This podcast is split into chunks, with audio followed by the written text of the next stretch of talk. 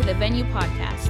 The Venue is a worship gathering of Southcrest Baptist Church. To learn more about the Venue at Southcrest, visit us online at southcrest.org or on Facebook and Instagram by searching for Southcrest Baptist Church. We hope this podcast helps you find your greatest pleasure and purpose in Jesus. Amen. Y'all can grab a seat, man. Great start to worship. Love singing with you guys. Hey, if you have your Bible, turn to Matthew chapter 6. Matthew chapter 6. And this is something we, we mentioned, uh, Pastor David mentioned a couple weeks ago, and then I mentioned uh, last Sunday. Um, we're, we're, kind of making a little shift here. So uh, when, we, when Pastor David asked me to start preaching in the venue every week, he had said, hey, man, get after it. As long as you preach the Bible, just uh, you can preach whatever series you want.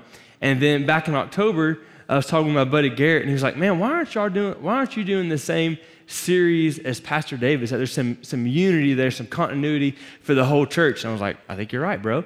And so talked to Pastor David. He was all in on that, and so I'm pumped about us being synced up. So that means each Sunday we'll be doing the same um, the same passage. And so he joked about maybe he could write a sermon one week and I could write a sermon the next week and we could like half the work, but we're not going to do that, I promise. So, just kidding. Um, we're really not going to do that. so, anyways, uh, looking forward to being in the same text. And so, he had, as we were going through Ephesians, he was in the Sermon on the Mount, and then he spent quite a while doing a series specifically over the Lord's Prayer. And then we had the Christmas season. And now, for the next few weeks, I think it's four or five weeks, we'll finish out the Sermon on the Mount. And I'm, I'm pumped about this passage this morning. And if, uh, if you're already looking at your Bible a little bit and you see the passage, Matthew 6, we're going to be in verse.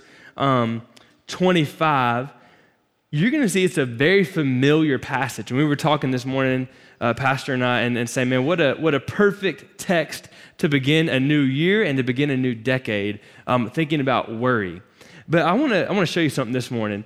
Um, got this. Oh, I didn't try to see if this works. Let's try that again.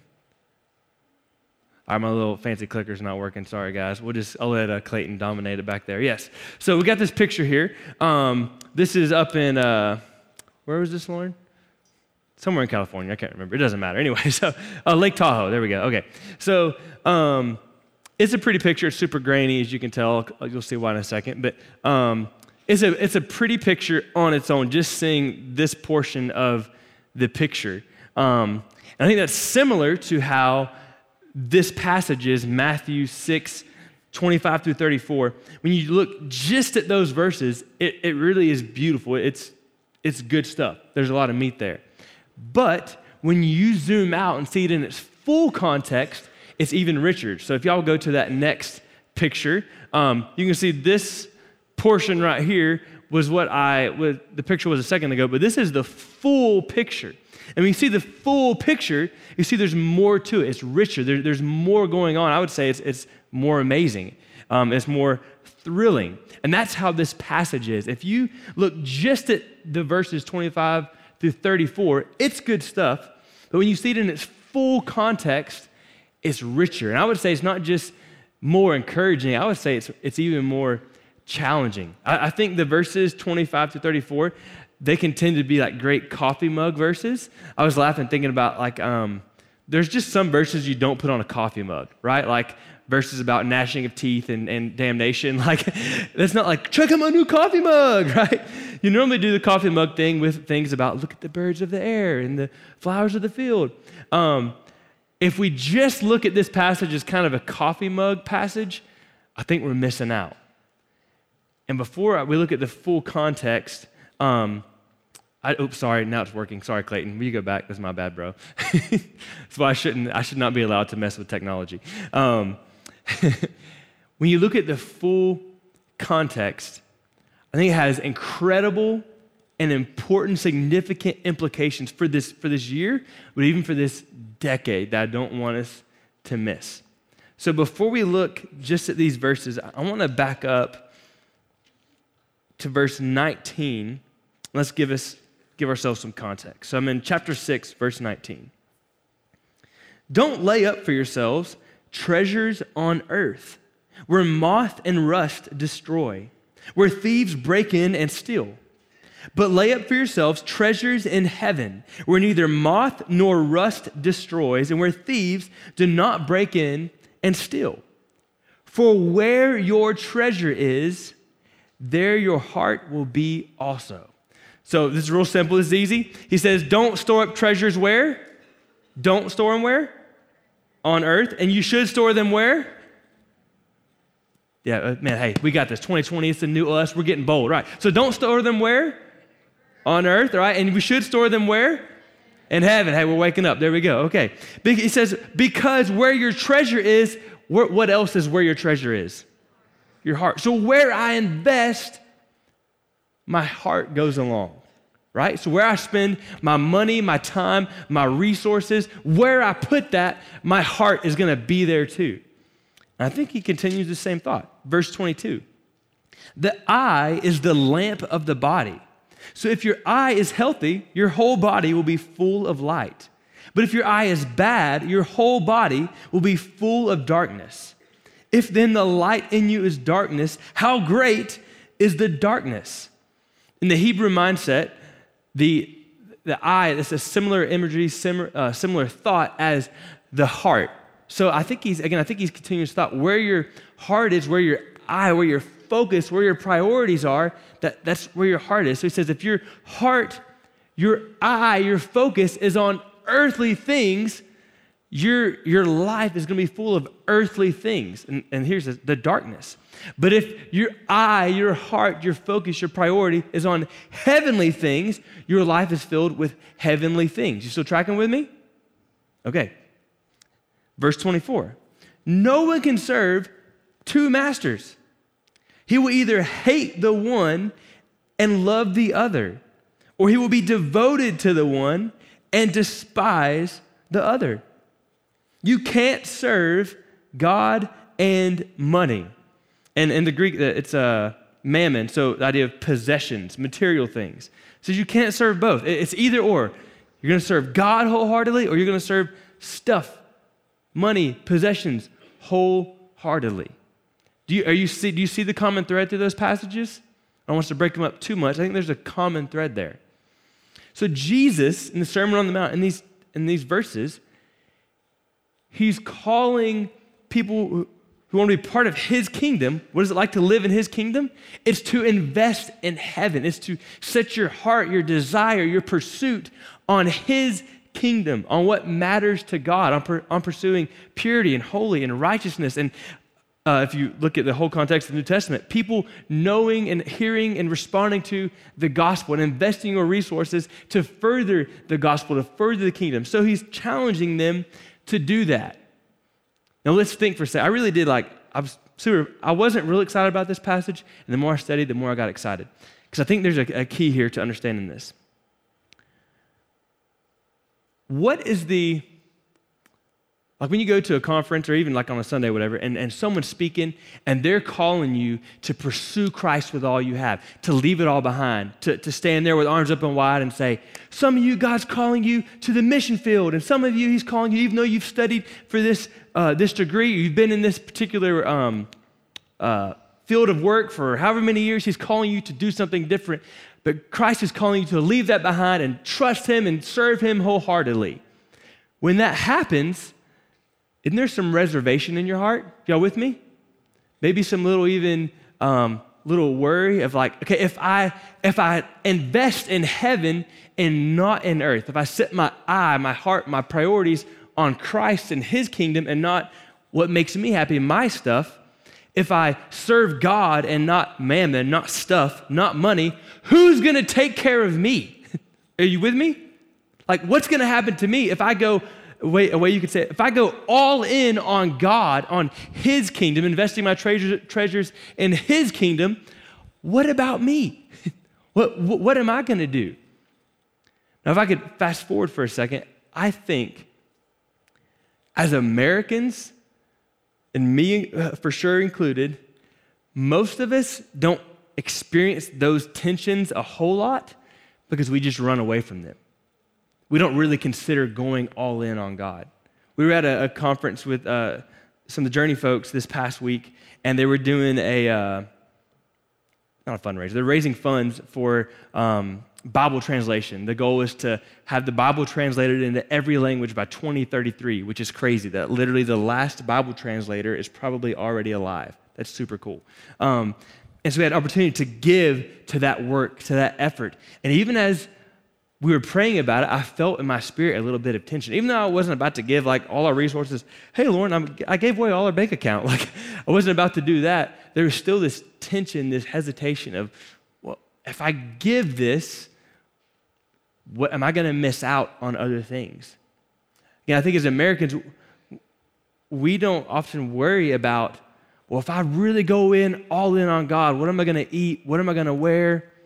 Because we're so far from being that far in. Does that make sense?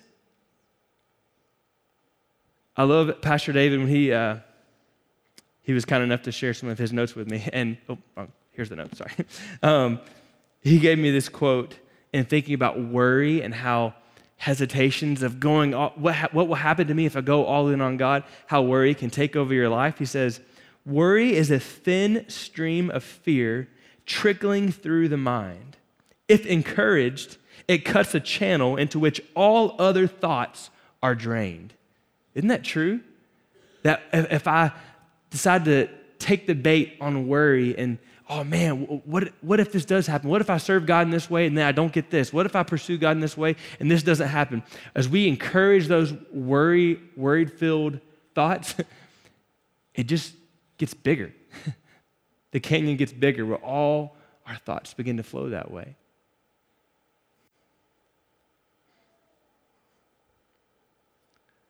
I think, no, I, yeah, wholeheartedly believe, verses 25 through 33 is Jesus dealing with the natural human objection response, pushback on if I invest in God's kingdom, who's going to take care of me? So I think the question this morning is parents, bear, bear, bear with me here.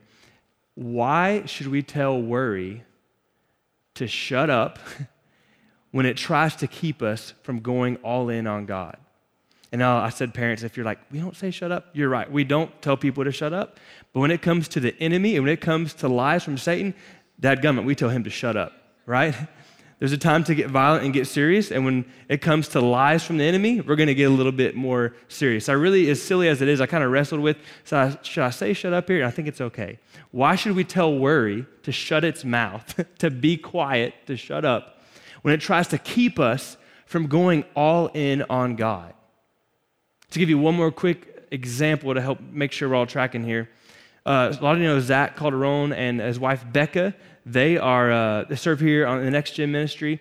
Um, Zach grew up here in student ministry, but they, they got married back in October. But they are literally right now in Thailand um, checking out a ministry that they're probably going to partner with, Lord willing, uh, in about a year or two. And so when that time comes, we're going to be sad to see them go. But they're wholeheartedly looking at going and partnering and, and serving full time in Thailand. And as they've pursued this, you better believe, as much as like Zach is a go-getter and he's not, he doesn't act real scared, as I've talked with him and Becca, they've been wrestling with, man, we just got these degrees well, Be- Zach would tell you he's not quite there. but Becca's finishing up her engineering degree. Like, she said, Am I going to really leave that behind to go and serve God overseas? Like, God, are you going to take care of us if we just leave all of our comfort behind and go and serve you? Like, why shouldn't we be worried if we go all in in serving God? Listen to the response of Jesus. Verse 25. Therefore, I tell you, do not be anxious about your life, what you will eat or what you will drink, nor about your body, what you will put on. Is life not more than food and the body more than clothing? Look at the birds of the air. They neither sow nor reap nor gather into barns, and yet your heavenly Father feeds them. Are you not of more value than they? And which of you, by being anxious, can add a single hour to his span of life? And why are you anxious about clothing? Consider the lilies of the field, how they grow. They neither toil nor spin. Yet I tell you, even Solomon in all his glory was not arrayed like one of these. But if God so clothes the grass of the field, which today is alive and tomorrow is thrown into the oven, will he not much more clothe you, O you of little faith? Therefore, don't be anxious, saying, What shall we eat, or what shall we drink, or what shall we wear? For the Gentiles think after these things, and your heavenly Father knows that you need them all. But seek first the kingdom of God and his righteousness, and all these things will be added to you. Therefore, don't be anxious about tomorrow, for tomorrow will be anxious for itself. Sufficient for the day is its own trouble. Here's what we're going to do this morning. We're going to look at three reasons. I'm kind of summarizing some of them, but three reasons I believe Jesus gives us for telling worry to shut its mouth when it tries to keep us from going all in and serving God and pursuing his kingdom. And then after we look at those three reasons, we're going to say, I believe Jesus also gives us the remedy for worry. So here's the first one The best things in life aren't found in stuff. I know stuff is such a generic word, but literally stuff, possessions, material things, whether it be in like things you can touch and see and smell, so food and clothes. And that is verse 25. He says, Don't be anxious about your life, what you will eat or what you will drink, nor about your body, what you will put on. Is life not more than food, and the body more than clothing? The best things in life, the things that bring the most joy, the things that bring the most satisfaction, that it's not in stuff, it's bigger than that. Think about when you, if you go to dinner with some friends, your, maybe even your best friends, even if you go to a really nice steakhouse or something and have an incredible, amazing meal, afterwards, and you go home and you think about that meal, you might say, man, the steak was good or whatever was good, but what really stands out if you have good friends is the conversation, right? The time with your friends. Yeah, the steak was good, but man, it was so good to see them. It was so good to be with them. Hopefully, hopefully, that was some of your experience at Christmas time as you saw some family of, man, the presents were good. Um, being in a different city was good if you went away. But man, being with people, it's the deeper things that bring the most joy. Jesus says, man, there's more to life than food and drink. There's more to life than just clothing. I think another example is um, I love when, when students, especially middle school, high school, go on a mission trip. And maybe on the mission trip, they even have like a day or a night, like where they get to go shopping when they're at dinner. And they even have a day where they go to Six Flags or something. I love when they come back and you ask them about the mission trip even though they're in middle school or high school, you may think, oh, they just wanted to go have fun. 99.9% of the time, the students will tell you, man, the best part, without a doubt, was serving God, was loving on the children or, or, painting, whatever we were doing. That was the best part. Not that we got to buy a new t shirt, I got to ride the Superman at Six Flags. The Superman at Six Flags? Okay, making sure I'm not making stuff up. Okay. Um, that's not the best part. The best part is serving God. Am I right? Students, am I right? It's not very convincing, but I see some head nods. Yeah. Yes, I know I'm right, for sure. That's, that's what you say. And it's not just a church answer, it's reality. Because the best things in life aren't found in stuff. Every single time, Lauren can vouch for this, every time we do um, premarital counseling with couples, and that's growing more and more that we do that, when I ask them what are they excited about in getting married, well, the guy first always has one answer that we won't talk about, but um, they then they then always say they're most excited about being together. That they don't have to, at the end of the night, go to separate houses or apartments, or whatever. They're excited about being together. Not that they get to get a new house, not that like they get to share stuff. It's that we get to be together because the richest, most satisfying, most fulfilling things in life aren't found in stuff, in food, or what you wear. So, again, keeping in full context, Jesus is saying, don't let worry that you're going to miss out on the best food or the best clothes or the best drink or the best stuff.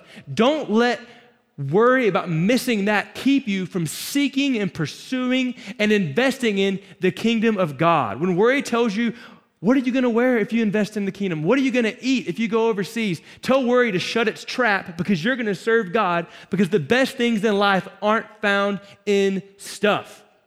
Amen?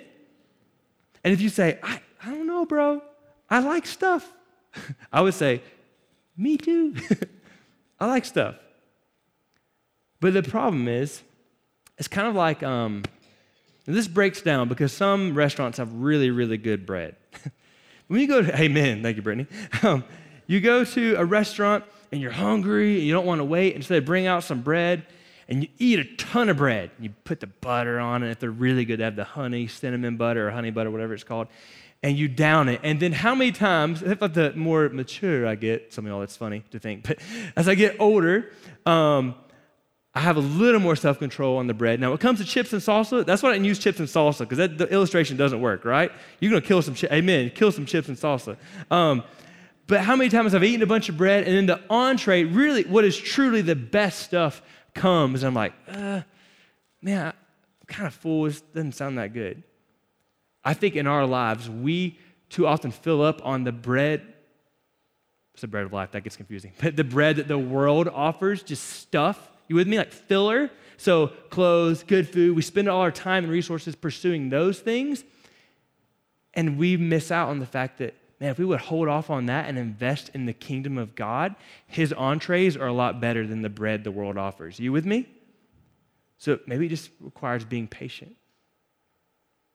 Pursue, seek, invest in the kingdom of God without worrying about what you're going to miss. Because the best life has to offer is not found in stuff. Worry wants to lie to you and tell you that it's in stuff. Worry also would like to tell you that worrying can make your life better. It's just not true. Look at verse 27. Which of you, by being anxious, can add a single hour to a span of life? And then verse 34. Don't be anxious about tomorrow, for tomorrow will be anxious for itself. Sufficient for the day is its own trouble. Then here's the second reason Jesus tells us that we can tell worry to be quiet when it tries to keep us from pursuing Him, going all in on Him, is worry is incapable of making your life better. I almost wanted to write that worry doesn't change things, but that's not true. Worry makes your life worse. Worry is incapable of making your life better. It, like study after study after study, I even Googled it to try to find one specific, but there were too many to choose from. Study after study shows us that stress and anxiety and worry about this world, this life, will actually, eventually, it can make you sick. It can make you physically sick. So again, it doesn't just not change anything, it can actually, I think, hurt you. It's incapable of making your life better. That's why he says um, you can't add, some translations have it different, but when he says in verse 27, who can, uh, by being anxious, add a single hour to a span of life, so you, are not going to make your life longer. You're not going to make yourself healthier. Some say the idea of span being you're not going to make yourself taller. You can't like, oh, if I stress over this, I'll make myself taller. You, you can't do that. That would be really cool if you could, right? I would definitely do that. Um, it's incapable of changing anything. Now, verse 34, I love the realness of Jesus. Do you recognize in this passage? He's not saying, if you follow me, everything will just be daisies and birds. He says, no, you're going to have trouble. Sufficient for the day is its own trouble. So it's not going to help you at all to worry about tomorrow. I love what Corrie ten Boom says. Um, worry does not, I'll just have here, let me try to, yeah. Worry doesn't empty tomorrow of its sorrow, it empties today of its strength. Jesus says, don't let worry thinking that you can make your life better and maybe if i worry over like what i have and what i can accumulate for myself or what i can invest in for me don't let worry keep you from serving me from investing in me because worry's not going to make your life any better speaking of chips and salsa y'all like creamy, the creamy jalapeno at Chuy's? Thank you, Toby. I mean, oh my God, I did it again, Bobby. Sorry. That's right, that's right. Man, wow. Um, Sorry, inside joke. Hope to be a part of one someday. Um, anyways, uh, I love the creamy jalapeno at Chuy's. Well, this has probably been two or three years ago, but Lauren and her incredible chef skills uh, was going to make some creamy jalapeno at home, which I was, was 100% for. So it wasn't like crazy difficult, but she got the ingredients, spent quite a while getting everything together to make the creamy jalapeno. Uh, the, the process of making it wasn't terribly long, but she made it. And as she's going to transfer it from um, the blender where you like do the final uh, concoction there, to transfer it from that to a bowl. As she picked the blender up, somehow the bottom on the blender fell out. And so the creamy jalapeno ended up all over the kitchen floor instead of our stomachs. it actually ended up in our dog Duval's stomach. He loved it. um, it was funny. We've all felt that kind of frustration where you work on something, you invest in something, only to have it just gone. Yesterday, uh, Lauren vacuumed our living room and kitchen, did a great job. And about the time she put the vacuum up, I'll look outside our back window, and Duval, our dog, has been rolling in the grass. You know, it's Bermuda, so it's all dormant right now. he's completely covered in grass. He looks like he's a carpet or something. And it looks like, I didn't tell Lauren because I knew she would like kill him or something. all that work for nothing. Jesus says that's what worry is like. All this work, all this investment, all this effort, and you're no better for it. If anything, you're frustrated because I spent all this time worrying and nothing happened. So he says, don't let worry keep you from pursuing and investing in the kingdom of God. Don't think that, well, if I focus on me and I invest in myself and worry about what I need and what I want, then my life will be better. He says, no, that's not going to help you at all. So don't let worry prevent you from going all in on me. now, I think you could still say, so we've had these two. The best in life isn't found in stuff. Worry is incapable of making your life better. I think it'd still be a fair question to wonder okay, well, if I, if I go all in in the kingdom of God, I invest my treasure in heaven, not in earth. I, I set my focus, my priority on God. I serve, like verse 24 says, I serve God rather than stuff. If I just surrender literally all that I have, all my resources to God, who's going to take care of me? I think it's a fair question. And even like, and kind of a responsible question of like, I, I don't, there's a, a man recently, um, we're doing some kind of homeless ministry here in Lubbock, and a man told, I think it was David, our worship leader, told David that he should consider uh, being homeless because it's really a free life and not working or anything. And um, which David is wise and was like, I don't think I'm going to do that.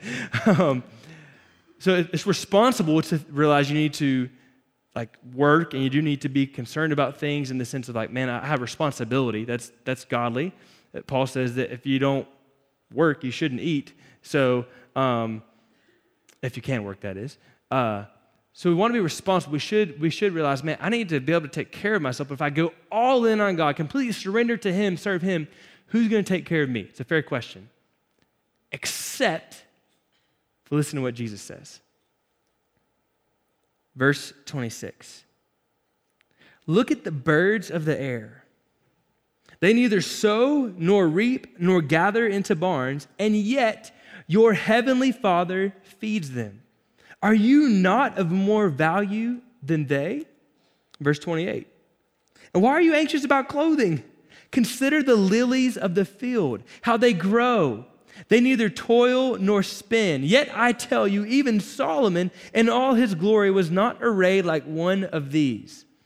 But if God so clothes the grass of the field, which today is alive and tomorrow is thrown into the oven, will he not much more clothe you, O you of little faith?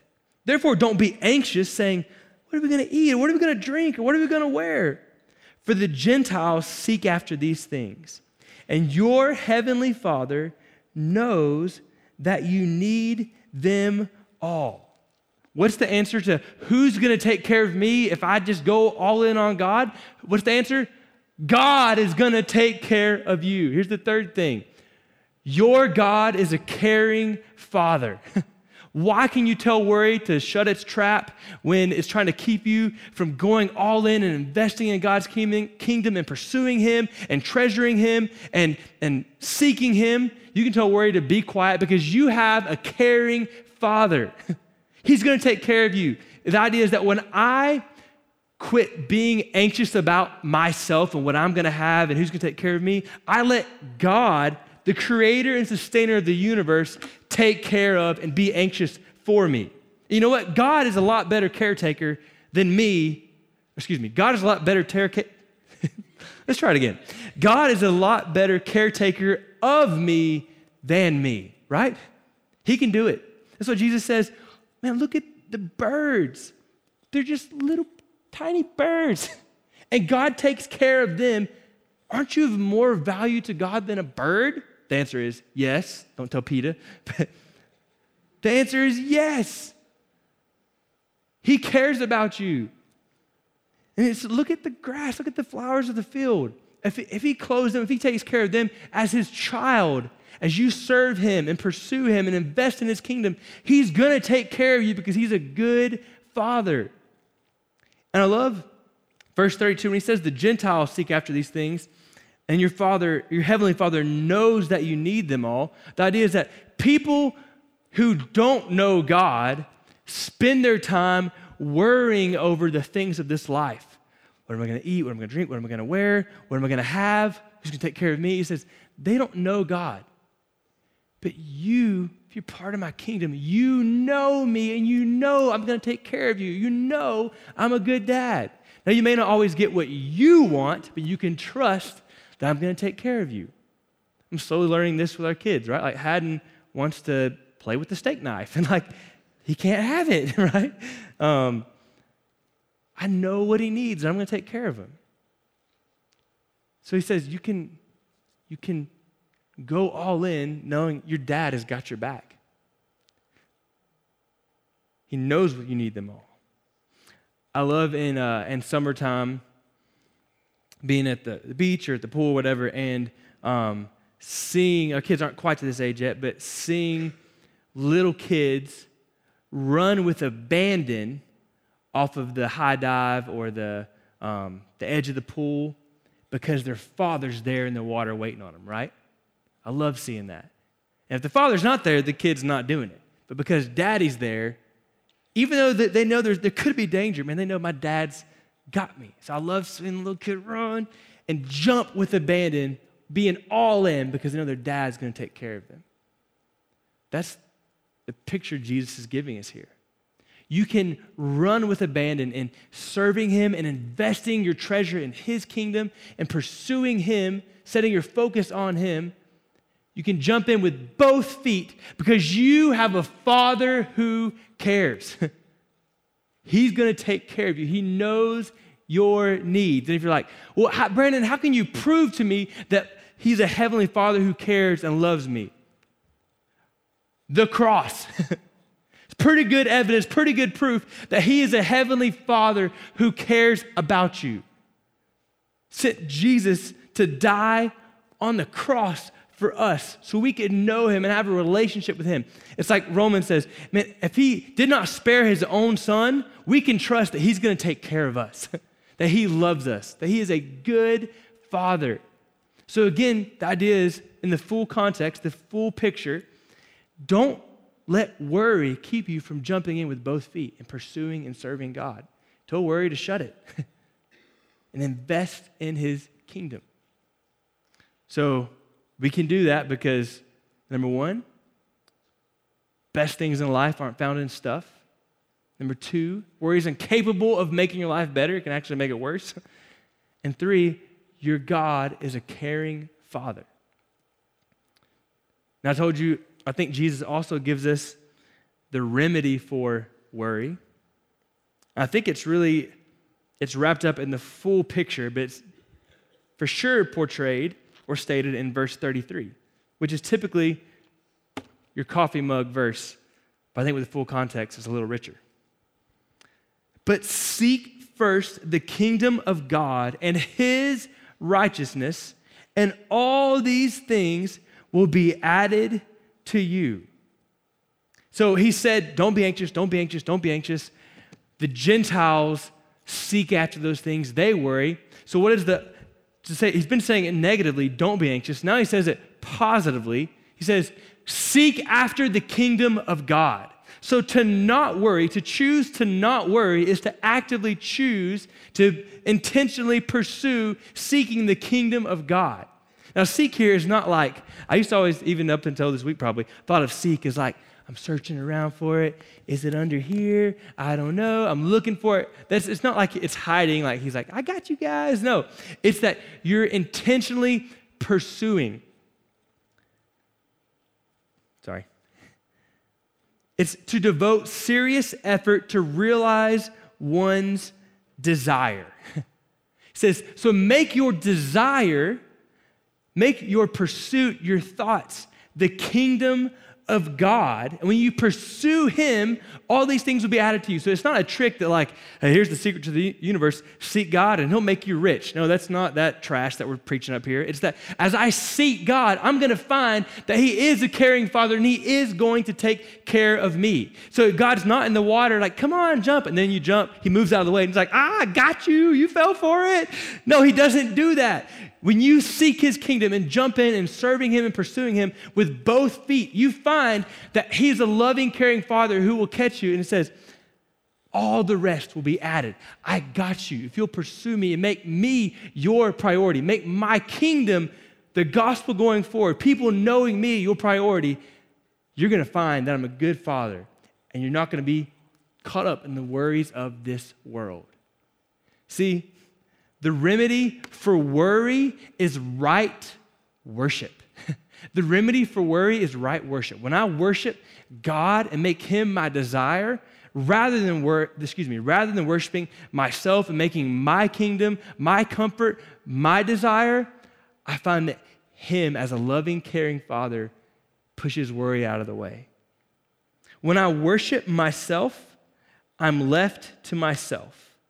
When I worship stuff, I'm hoping stuff will take care of me. and the reality is that stuff is a really bad God.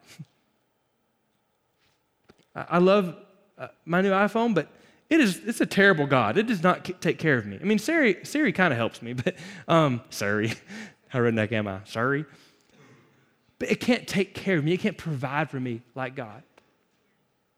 The remedy for worry is right worship, and worship doesn't just mean this we're here Sunday morning, the music's playing, or Wednesday night, or what, Tuesday night, whatever. Worship being my thoughts, my desires, my pursuit being after Jesus and his fame. I love what John Piper said about this passage. He says, Make God the king in every affair and every moment and hand over your situations to his kingly power to do his righteous will with confidence that he will work for you and meet all your needs. To seek the kingship of God first in every affair and every moment of life is a thrilling way to live. It's full of freedom and peace and joy and adventure and hardship, but it's worth it all. If you believe in the kingship of your heavenly Father, you don't need to be anxious about anything. So here's where we're going to end. The call of this passage is not just, don't worry, it's all going to be okay. Remember, it's a lot bigger than that.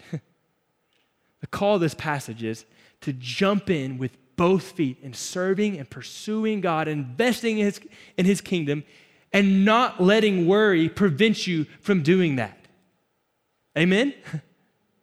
So here's the question What would happen in this year and in this decade if we as believers told worry to shut its mouth and said, I'm going to pursue, I'm going to invest in God's kingdom and not worry about what's going to happen to me because I'm going to let God, my caring Heavenly Father, take care of me? What if we made Isaiah 26 8 that says, uh, your name and your renown are the desire of our soul. What if that, in Matthew 6.33, seeking first his kingdom, what if that became our heartbeat? Think about, first of all, the impact that as a church we would have. If we said, God, I, I don't really care about what's going to happen to me because I know you're going to take care of me. I want to make you famous and I want to know you. Think about the impact we could have in this year and in this decade. And beyond that, because that would be right worship. Think about how carefree we would live. as our worship is right, it would remedy our worry. Psh, not worried about what I'm going to eat or if I move over there, if I'm going to be okay or what I'm going to wear. I got a heavenly Father that's going to take care of me. He's a really good King. And I, I seek out to live out and uh, further His kingdom. I know Him as the perfect King. Man, He's got my back. He's going to take care of me. Not just in heaven, but even on earth. He's, he's going to take care of me. So I'm all in. We're going to enter a, a, time of response if, if, the worship team will come on up. Um,